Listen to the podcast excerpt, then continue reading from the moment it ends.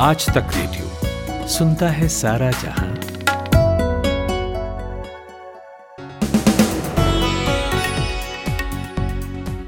नमस्कार, आज है 15 दिसंबर, दिन है मंगलवार और हाजिर हूं मैं प्रतीक वाघमारे दिन भर की खबरों का पिटारा लेकर आज तक रेडियो पर। इस इवनिंग न्यूज़ पॉडकास्ट का नाम है दिन भर। सबसे पहले बात किसान आंदोलन की होगी। एक तरफ बातचीत का न्योता भी है तो दूसरी तरफ सरकार बिल वापस लेने से इनकार भी कर चुकी है। फिर बात होगी राम मंदिर निर्माण में अब क्या बाधा आ रही है।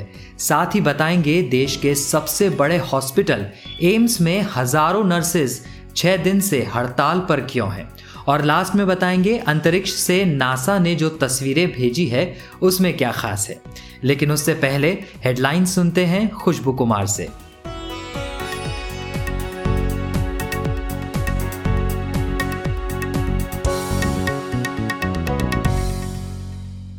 प्रधानमंत्री नरेंद्र मोदी ने आज अपने गृह राज्य गुजरात में कई परियोजनाओं की शुरुआत की, साथ ही सोलर पार्क की आधारशिला रखी। इन सौगातों से इतर पीएम मोदी ने कच्छ में ही किसानों के एक ग्रुप से मुलाकात भी की। पीएम मोदी ने बताया कि एनर्जी पार्क से प्रदूषण से लड़ने में मदद मिलेगी। ये करीब 9 करोड़ पेड़ लगाने लायक है।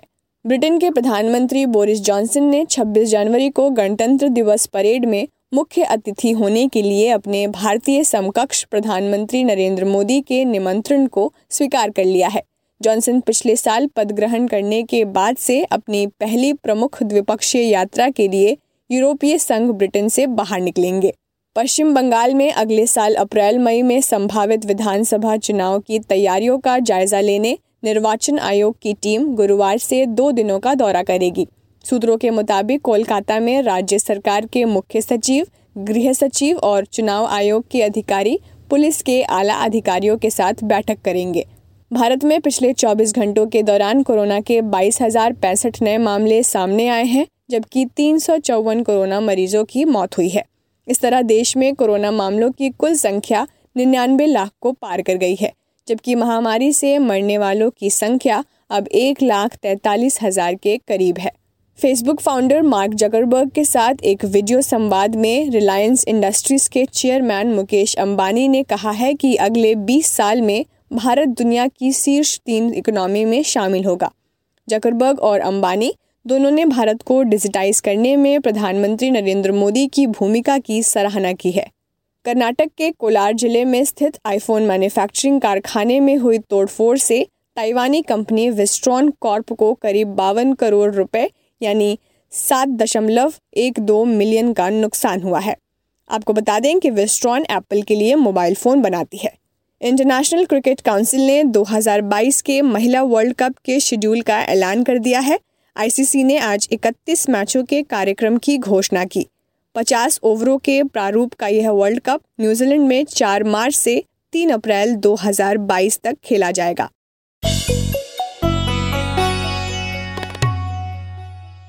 किसान आंदोलन का आज 20वां दिन हो गया है। स्थिति वही की वही है, ना किसान अपनी मांगों से पीछे हटने को तैयार है और ना ही सरकार कृषि कानूनों को वापस लेने पर राजी हो रही है।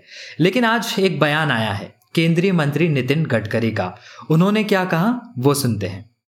दिल्ली में जिन्होंने एंटी नेशनल भाषण दिए और जिनका कोई देश के साथ संबंध नहीं और किसानों के साथ कोई संबंध नहीं, जिनका किसानों के मांगों से डायरेक्ट इनडायरेक्ट लेना, उनके फोटो दिखे तो मुझे बताइए कि ये कैसे आए। इसमें तो कुछ तत्व ऐसे हैं, सब संगठन और किसान ऐसे नहीं हैं जो इस आंदोलन का फ़ायदा लेकर किसानों को गुमराह करने की कोशिश कर रहे हैं और मुझे लगता है वो गलत है। तो बीच का रास्ता क्या निकलेगा आपके हिसाब से? देखो, चर्चा होगी, किसानों ने आना चाहिए, तीनों एक्ट को समझना चाहिए। हमारी सरकार गाँव, गरीब, मजदूर, किसान के हितों के लिए समर्पित है। जो भी नए सुझाव वो देंगे उसको स्वीकारने के लिए तैयार है और किसानों के साथ हमारी सरकार में कोई अन्याय नहीं होगा। कई किसान संगठन हैं जो बिहार, तमिलनाडु और तेलंगाना से हैं। वो कृषि मंत्री नरेंद्र सिंह तोमर से मिले और उन्होंने कृषि कानूनों का समर्थन किया और मंत्री जी ने कह दिया कि सभी किसान कृषि कानूनों के समर्थन में हैं। आज प्रधानमंत्री नरेंद्र मोदी ने भी अपने गृह राज्य गुजरात में सिख किसानों को संबोधित किया और आज से ही मध्य प्रदेश और उत्तर प्रदेश में कृषि कानूनों पर जागरूकता के लिए किसान सम्मेलन का आयोजन हुआ है। यानी सरकार इस आंदोलन को शांत करने के कई पैतरे आजमा रही है, लेकिन फिर इस डेडलॉक में क्या कंफ्यूजन है, क्योंकि एक तरफ एक मंत्री कहते हैं कि बातचीत से किसानों की समस्या का हल निकलेगा और दूसरे मंत्री कहते हैं कि बिल किसी भी स्थिति में वापस नहीं लिया जाएगा। तो ये लड़ाई अब कहाँ जाती दिख रही है, ये पूछा मैंने हमारे सहयोगी हिमांशु मिश्रा से। देखिए, बिल्कुल सरकार ने ये तो साफ कर दिया है कि जो तीनों कानून हैं वो वापस नहीं होंगे। ये बात बहुत पहले से कही जा रही है सरकार की तरफ से कि अगर कुछ मांगे हैं तो उसमें जो है संशोधन किया जा सकता है कानून में, लेकिन जो कानून है वो वापस नहीं होंगे। और नितिन गडकरी के लिए हमेशा कहा जाता है कि वो ट्रबल शूटर हैं और हमेशा कृषि संबंधित या ग्रामीण विकास से संबंधित जितने मामले होते हैं उसमें नितिन गडकरी की एक्सपर्टीज है सरकार में, और हमेशा नितिन गडकरी जो है उसका कोई ना कोई रास्ता निकालते हैं। तो नितिन गडकरी को एक अहम जिम्मेदारी दी गई है। इस तरीके से किसानों के लिए जो उनकी मांगे हैं उसको देखते हुए उन्होंने कुछ सुझाव दिए हैं किसानों को। ये एक अच्छी शुरुआत है। जब बातचीत का क्रम जो है ये कह सकते हैं कि बीच में टूट सा गया है, उस बीच नितिन गडकरी की तरफ से इस तरीके से सुझाव आना ये साफ संदेश है कि सरकार चाहती है कि किसान जो है वो आंदोलन वापस ले। अगर उनकी कोई मांग है, उनकी किसी जो मांगे हैं उसको कैसे जो है वो पूरा किया जाएगा, लेकिन संशोधन का एक रास्ता है और संशोधन करने के लिए सरकार तैयार है। जो 6 राउंड की बातचीत हुई है वो बेनतीजा रही है। तो ऐसे में सरकार जरूर चाहती है कि एक बार फिर से जो है किसानों के साथ जो है बातचीत का क्रम जो है वो शुरू किया जाए। हिमांशु, बातचीत और संवाद का काम तो पर्दे के आगे हो ही रहा है, पर्दे के पीछे सरकार की क्या रणनीति है ताकि आंदोलन जल्द से जल्द खत्म हो? देखिए, पर्दे के पीछे स्ट्रेटेजी जो है एक तरीके से कहा जा सकता है कि सरकार उन किसान संगठनों से मुलाकात कर रही है जो अभी तक सरकार के साथ बातचीत की टेबल पर नहीं आए थे। उनके प्रतिनिधि सरकार के साथ 6 राउंड की बातचीत में नहीं रहे हैं। उन संगठनों को मना रही है, उनको समझा रही है कि ये तीनों कानून जो है वो किस तरीके से किसानों के हित में है और अगर जो संशोधन की मांग है उसको सरकार मान रही है। तो ऐसे में वो किसान संगठन जो है अपना समर्थन पत्र जो है सरकार को दे रहे हैं। वो अलग अलग राज्यों के किसान संगठनों को सरकार की तरफ से बुलाया जा रहा है या वो किसान संगठन जो है सरकार को अपील कर रहे हैं मुलाकात करने के लिए, जिनको अभी तक आंदोलन करने वाले किसान संगठनों ने तवज्जो नहीं दी है। सरकार की कोशिश है कि एक तरफ से जो है बातचीत के चैनल को जो है वो खुला रखा जाए और दूसरी तरफ जो है उन किसान संगठनों को भी जो है अपने साथ लाया जाए उस मंच पर जिस पर किसान आंदोलन को जो है थोड़ा सा जो है वो कमजोर किया जाए और ये मैसेज दिया जाए कि सरकार के साथ बहुत से किसान संगठन है जो सरकार के इन तीनों बिलों से खुश है और सरकार संशोधन जो ला रही है उसके लिए वो तैयार है। तो दूसरी तरफ किसान संगठन जो अड़े हुए हैं उनके ऊपर जरूर प्रेशर पड़ेगा कि एक बार फिर से बातचीत का क्रम जो है वो शुरू किया जाए और जो सरकार ने प्रपोजल भेजा था उस प्रपोजल के अलावा अगर कोई और डिमांड है तो उस पर चर्चा करके उसको भी जो है शामिल कराया जाए और उनमें भी संशोधन किया जा सकते हो तो सरकार उसके लिए तैयार हो सकती है। लेकिन सरकार ने ये साफ कर दिया है कि तीनों कानून जो है वो वापस तो नहीं होंगे, उसमें अगर कुछ संशोधन और करने होंगे तो सरकार उसके लिए तैयार है। शुक्रिया हिमांशु। और अब बात राम मंदिर की। अयोध्या में राम मंदिर के निर्माण की दिशा में काम शुरू हो गया है। हालांकि ये सब इतना आसानी से नहीं हो पा रहा क्योंकि राम मंदिर के निर्माण में कुछ रोड़े आने लगे हैं। अब वो क्या है ये बता रहे हैं लखनऊ से हमारे सहयोगी कुमार अभिषेक। राम मंदिर के निर्माण में रोड़े नहीं हैं, वो रेत है। जहां पर राम मंदिर का निर्माण होना है उसके नीचे जो पिलर की खुदाई हो रही है टेस्टिंग के लिए उसमें रेत मिल रही है और यही सबसे बड़ी चिंता की बात है राम जन्मभूमि तीर्थ क्षेत्र न्यास ट्रस्ट के लिए, क्योंकि पूरा का पूरा ये जो राम मंदिर है ये पत्थरों का बनना है और इसके लिए सॉइल टेस्टिंग, पिलर की टेस्टिंग ये चल रही है। और जब 3 पिलर के पाइल किए जा रहे थे तो जिस तरह की मिट्टी की जरूरत थी उसके बजाय वो बलुआ मिट्टी मिल रही है, रेतीली मिट्टी मिल रही है। इसके बाद से बाकायदा एक बड़ी मीटिंग हुई है और एक सब कमिटी इसमें बनाई गई है टेक्निकल एक्सपर्ट्स की, जिसमें आईआईटी चेन्नई, आईआईटी मुंबई, ऐसे बड़े बड़े संस्थानों के बड़े जानकार और तकनीकी विशेषज्ञ रखे गए हैं। और आज 15 दिसंबर को तक की उनकी डेडलाइन थी कि आज उन्हें उस बारे में अपनी रिपोर्ट सबमिट करनी थी। यानी कि रेत निकलने के बाद से अब किस तरीके से फाउंडेशन का निर्माण हो और कौन सी नई तकनीक इसमें लगाई जाए, इसके लिए ये कमेटी बनाई गई है। और आने वाले वक्त में ये तय होगा कि नीचे जो रेत मिल रही है उसके बाद मंदिर किस फाउंडेशन पर बनेगा। अभिषेक, फिर ये जो मंदिर निर्माण की राह में जो समस्या आ गई है उसे टैकल करने के लिए क्या तैयारियां की जा रही है और कौन से विकल्प तलाशे जा रहे हैं? देखिए, दो चीजें हैं। एक तो क्या ऐसी रेतीली मिट्टी पर जो ये भव्य राम मंदिर बनना है, ये पत्थरों का, क्या उसको उसी तरीके से आगे बढ़ा जा सकता है, या फिर किसी बड़े चबूतरे के निर्माण के बाद ऊपर मंदिर का निर्माण होगा, या फिर जिस तरीके से नदियों के जो बेड होते हैं उसमें जिस तरीके से बड़े बड़े कंक्रीट के पुल बनाए जाते हैं, क्या वो टेक्नोलॉजी लगाई जाएगी। तो बहुत सारी चीजें हैं जिस पर कि इस वक्त ये जो टेक्निकल सब कमिटी है ये इस पर विचार कर रही है। और जो राम जन्मभूमि तीर्थ क्षेत्र है, जो ट्रस्ट है, वो इन 3-4 पहलुओं पर विचार कर रहा है कि आखिर जब राम मंदिर की पाइलिंग शुरू होगी तो उसके लिए क्या तरीके हों। लेकिन एक बात इसमें सबसे अहम रखी गई थी कि किसी भी तरीके का सरिये का इस्तेमाल नहीं होगा, सीमेंट का इस्तेमाल नहीं होगा और पूरी तरीके से पत्थर से ये मंदिर बनेगा और चांदी की पत्तियों से इसे खांचे में जोड़ा जाएगा। लेकिन चूंकि अब नीचे जिस तरीके से रेत मिली है तो क्या कोई चेंजेस होंगे नए तरीके से, इस पर ये चर्चा होगी और कई और इसमें विकल्प हैं, उस पर विचार किया जा रहा है। कुमार अभिषेक, आपका शुक्रिया। आज तक रेडियो आजतक.in/रेडियो ये हमारा पता है, लेकिन हम आपके पसंदीदा ऑडियो प्लेटफॉर्म्स पर भी हैं। Google podcast, Apple podcast, Spotify, Jio Saavn जैसे ठिकानों पर भी आप हमें सुन सकते हैं। और अगर YouTube आपकी पसंदीदा जगह है तो वहाँ पर भी हमें सब्सक्राइब कीजिए। आज तक रेडियो सुनता है सारा जहां। देश के सबसे बड़े हॉस्पिटल में से एक दिल्ली एम्स का नर्सिंग स्टाफ पिछले 6 दिनों से हड़ताल पर है। नर्सेस के हड़ताल पर जाने से हॉस्पिटल में मरीजों की परेशानियां बढ़ गई है। कल तो हालत ये हो गई कि 5,000 नर्स दोपहर से ही हड़ताल पर चली गई हैं, जिससे हॉस्पिटल में मरीजों की देखभाल सेवाएं बाधित हुई हैं। ताज़ा अपडेट ये है कि हाईकोर्ट ने इस हड़ताल पर रोक लगा दी है और नर्सेस को काम पर वापस जाने का आदेश दिया है। हाईकोर्ट के इस आदेश से पहले एम्स के डायरेक्टर रणदीप गुलेरिया ने एक वीडियो संदेश में महामारी के समय में हड़ताल को इनएप्रोप्रिएट बताया और हड़ताल खत्म करने की अपील की। सुनते हैं उन्होंने क्या कहा। At this time when the country is going through a lot of hardship, when people are having to accept pay cuts and a loss of their job. Nurses की यूनियन वेतन में बढ़ोतरी की बात कर रही हैं। ये बिल्कुल सही नहीं लग रहा है कि अखिल भारतीय आयुर्विज्ञान संस्थान जैसे प्रतिष्ठित संस्थान की नर्सें कोरोना जैसे मुश्किल हालात में इस तरह का रुख अपना रही हैं। मैं सभी नर्सों से, उनके अधिकारियों से अपील करता हूं कि वे हड़ताल पर न जाएं, ऐसा कर वो एम्स की प्रतिष्ठा को धूमिल न करें। लिहाजा मैं सबसे आग्रह करता हूं कि वो लौट आएं और इस महामारी से लड़ने में हमारी मदद करें।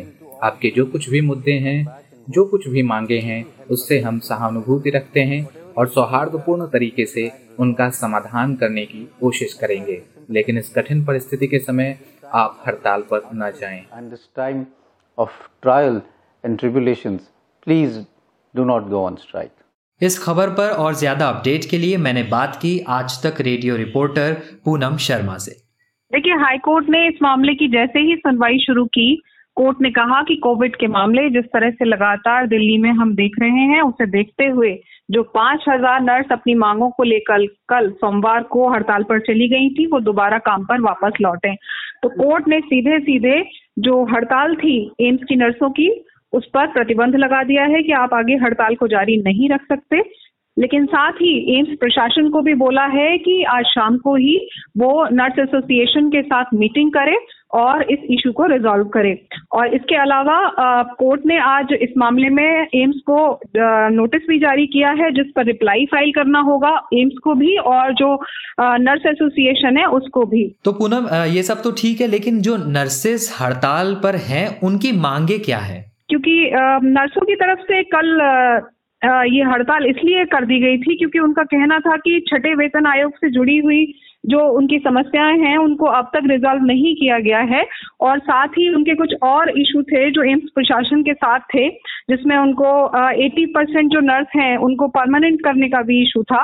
तो वो काफी समय से लंबित था और नर्स उसको लेकर डिमांड कर रही थी, लेकिन जब उनकी बात नहीं मानी गई तो कल फिर पूरा एसोसिएशन जो था वो हड़ताल पे चला गया था।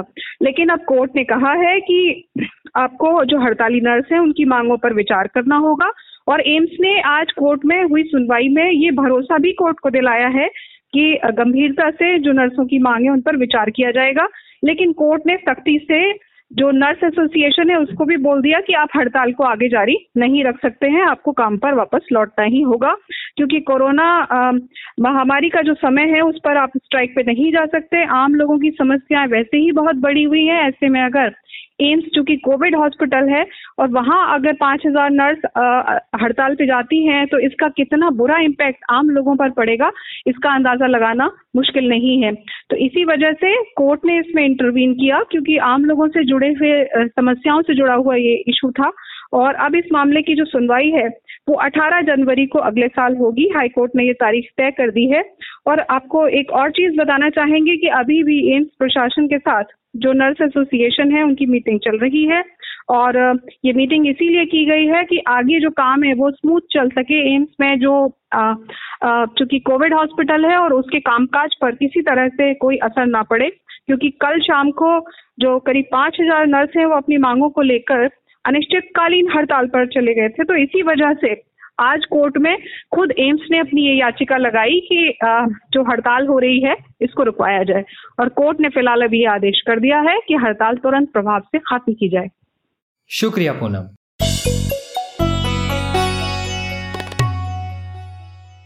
अमेरिकी अंतरिक्ष एजेंसी नासा ने 2 इंटरेस्टिंग तस्वीरें जारी की है। ये ब्लैक होल से जुड़ी तस्वीरें हैं जो सोशल मीडिया पर तेजी से वायरल हो रही है। आपने भी ज़रूर देखी होगी। तस्वीरों में जो ब्लैक होल है वो दोनों एक दूसरे के पास खिसक रहे हैं। उस प्रक्रिया को नासा ने तस्वीरों में कैद किया है, लेकिन इसमें यह भी समझना ज़रूरी है कि ब्लैक होल क्या है। साइंस की खबरों पर हमारे सहयोगी रिचिक मिश्रा नज़र बनाए रखते हैं। मैंने उनसे बात की है, सुनिए। देखिए, ब्लैक होल अंतरिक्ष में एक ऐसा एक क्षेत्र होता है जिसको रीजन बोलते हैं, जहाँ पे या तो 2 तारे टूट रहे होते हैं या बन रहे होते हैं, और जहाँ ये टूटते या बनते हैं वहां पे बहुत ज्यादा वैक्यूम क्रिएट होता है और इस वैक्यूम को पार कर पाना बड़ा मुश्किल होता है। इसको यहाँ तक कि इसमें से रोशनी या अंधेरा ये भी पार नहीं कर पाता, कोई कण नहीं, इलेक्ट्रोमैग्नेटिक रेडिएशन भी नहीं। तो ये एक तरीके का एक निर्वात जिसको हिंदी में बोलते हैं वैक्यूम बनता है, जहाँ पे कंस्ट्रक्शन या डिस्ट्रक्शन दोनों हो सकता है। हो सकता है कि ब्लैक होल से एक नया कोई स्टार क्रिएट हो जाए या कोई स्टार जो है वो टूट जाए। जहां तक बात रही नासा के तस्वीरों की, तो इन तस्वीरों में आप देखेंगे 2 एकदम केंद्र में 2 सफेद रंग की और हल्की जो लाइट ब्लू कलर की डॉट्स दिख रहे हैं। 2 ये उन दोनों ब्लैक होल्स का केंद्र है, सेंटर है। उसके आजू बाजू ऑरेंज और रेड और येलो कलर का एक ऑरा बना हुआ है, एक आभा मंडल है जो वहां पे हो रहे विस्फोट और रेडिएशंस और जो इसको क्या बोलते हैं, परावर्तन जो बोलते हैं, लाइट जो टकरा करके एक दूसरे से छिटकती है, वो वहां पे देखने को मिल रहा है। और ब्लैक होल हमेशा से एक रहस्य का सब्जेक्ट रहा है। इस पर बहुत से वैज्ञानिकों ने अध्ययन किया है, क्योंकि अभी तक किसी भी टेलीस्कोप ने या सैटेलाइट ने ब्लैक होल के नजदीक जाकर के इतना अध्ययन करने की तकनीक भी विकसित नहीं हो पाई है, ना वो कर पाए हैं। तो हमेशा से रहस्य का विषय है और इस वजह से लोगों का इंटरेस्ट बना रहता है कि आखिरकार ये नया ब्लैक होल क्या करेगा। लोगों को सबसे ज्यादा चिंता होती है अपने गैलेक्सी की, अपने अर्थ की, कि कहीं ऐसा तो नहीं कि हमारे जो प्लानिटरी सिस्टम है वो उस पर कहीं कोई इफेक्ट आएगा। लेकिन हमारा सौरमंडल जो है वो भी एक ब्लैक होल से क्रिएट होकर के बाहर आया है। तो ब्लैक होल बेसिकली कंस्ट्रक्शन या डिस्ट्रक्शन का काम करता है अंतरिक्ष में। तस्वीरों में दोनों ब्लैक होल का एक दूसरे की तरफ जो वो खिसक रहे हैं, इसके मायने क्या है रिचिक? देखिए, दो ब्लैक होल्स जो होते हैं उनके चारों तरफ बहुत ज्यादा ग्रेविटेशनल फोर्स होती है। जब भी कोई चीज, जैसे आप एक ऐसे समझे, जब कभी कोई बड़ा बम फटता है तो उसमें से एक वेव निकलती है बहुत तेज। वो वेव बहुत दूर तक नुकसान पहुंचाती है। वो कई बार साउंड वेव्स होती हैं, कई बार हीट वेव्स होती हैं, इलेक्ट्रोमैग्नेटिक वेव्स हो सकती हैं। तो इसी तरह से ये जो दोनों ब्लैक होल्स हैं, इनकी अपनी एक ग्रेविटी है, उनकी अपनी एक ताकत है। तो कई बार ये एक दूसरे को रिपेल करते हैं, एक दूसरे को छिटकाते हैं, दूर भेजते हैं, कई बार एक दूसरे को अट्रैक्ट करते हैं। और अगर इनमें से कोई भी एक ब्लैक होल ज्यादा ताकतवर है तो वो दूसरे को अपनी ओर खींचेगा। और यहाँ पर यही हो रहा है, दोनों ब्लैक होल एक दूसरे को खींच रहे हैं। और अंत में ये होगा कि जो ताकतवर होगा वो छोटे वाले को अपने अंदर समा करके थोड़ा और बड़ा हो जाएगा। ये एक तरीके का, अगर रामायण का रेफरेंस लें तो बाली जो था, जैसे वो सामने वाले की शक्ति खींच लेता था, ये उसी तरह का है कि बड़ा ब्लैक होल जो है वो बाली है और वो छोटे वाले ब्लैक होल की पूरी शक्ति खींच करके खुद को और बड़ा बना लेगा। तो ये जो नजदीक आ रहे हैं ये मर्जर है। ओके रिचिक, ये तस्वीरें जब सोशल मीडिया पर वायरल हुई तो लोगों ने इन तस्वीरों को देखकर किस तरह की प्रतिक्रियाएं दी है? देखिए, ब्लैक होल, मैंने पहले भी बताया कि ब्लैक होल जो है वो बहुत ही रहस्यमयी है और इनके बारे में बहुत ज्यादा लोगों को पता नहीं है। वैज्ञानिकों ने बहुत अध्ययन किया है। जिस सैटेलाइट ने इसकी तस्वीर ली है, जो चंद्रा एक्सरे टेलीस्कोप है, वो भी धरती से करीब 1,40,000 किलोमीटर दूर अंतरिक्ष में चक्कर काट रहा है, उसने ये तस्वीरें ली है। और इस तस्वीर को लेकर के लोगों के मन में एक क्यूरियोसिटी है, जिज्ञासा है कि भाई आखिर ये ब्लैक होल आपस में मिलेंगे तो क्या होगा, उसके आसपास कोई नया सौरमंडल बनेगा, कोई सूरज बनेगा। तो उन सारी क्यूरियोसिटीज को लेकर के लोग अलग अलग तरह की प्रतिक्रियाएं दे रहे हैं। कोई बोल रहा है बहुत अच्छा लग रहा है देख करके, क्योंकि अंतरिक्ष बहुत रंगों से भरा हुआ है। और इस तरह के ब्लैक होल्स का जब मर्जर या रिपल होता है, वो दूर जाते हैं या पास आते हैं, तो वहां पे रंगों की बहुत ढेर सारी एक गुच्छे जैसा फॉर्मेशन होता है। तो वो बड़ा खूबसूरत नजारा होता है। इसीलिए इस चीज को लोगों ने सोशल मीडिया पे बहुत पसंद किया है। और जो नासा ने जो फोटो इंस्टाग्राम पे डाली है, उसको अगर ध्यान से देखें तो करीब 26-27 हजार लाइक्स मिल चुके हैं और अभी भी लाइक्स उस पर आ ही रहे हैं। शुक्रिया रिचिक।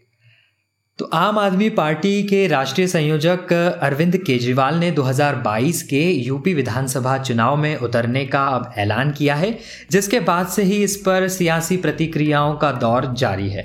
हमारे सहयोगी नितिन ठाकुर ने इस मौके पर वरिष्ठ पत्रकार आशुतोष से बात की है। आपको याद होगा कि आशुतोष भी कुछ समय तक आम आदमी पार्टी से जुड़े थे। उन्होंने बताया कि यूपी जीतना दिल्ली जीतने से ज़्यादा क्यों मुश्किल होगा और साथ में क्या क्या उन्होंने कहा। उनसे बहुत ही इंटरेस्टिंग बातचीत हुई है। इसे सुनने के लिए आप हमारे पॉडकास्ट सेक्शन में जाकर सुन सकते हैं। तो आज के दिन भर में बस इतना ही। साउंड मिक्सिंग का दारोमदार संभाल रहे थे कपिल देव सिंह। मेरा नाम है प्रतीक वाघमारे। सुनते रहिए आज तक रेडियो। नमस्कार।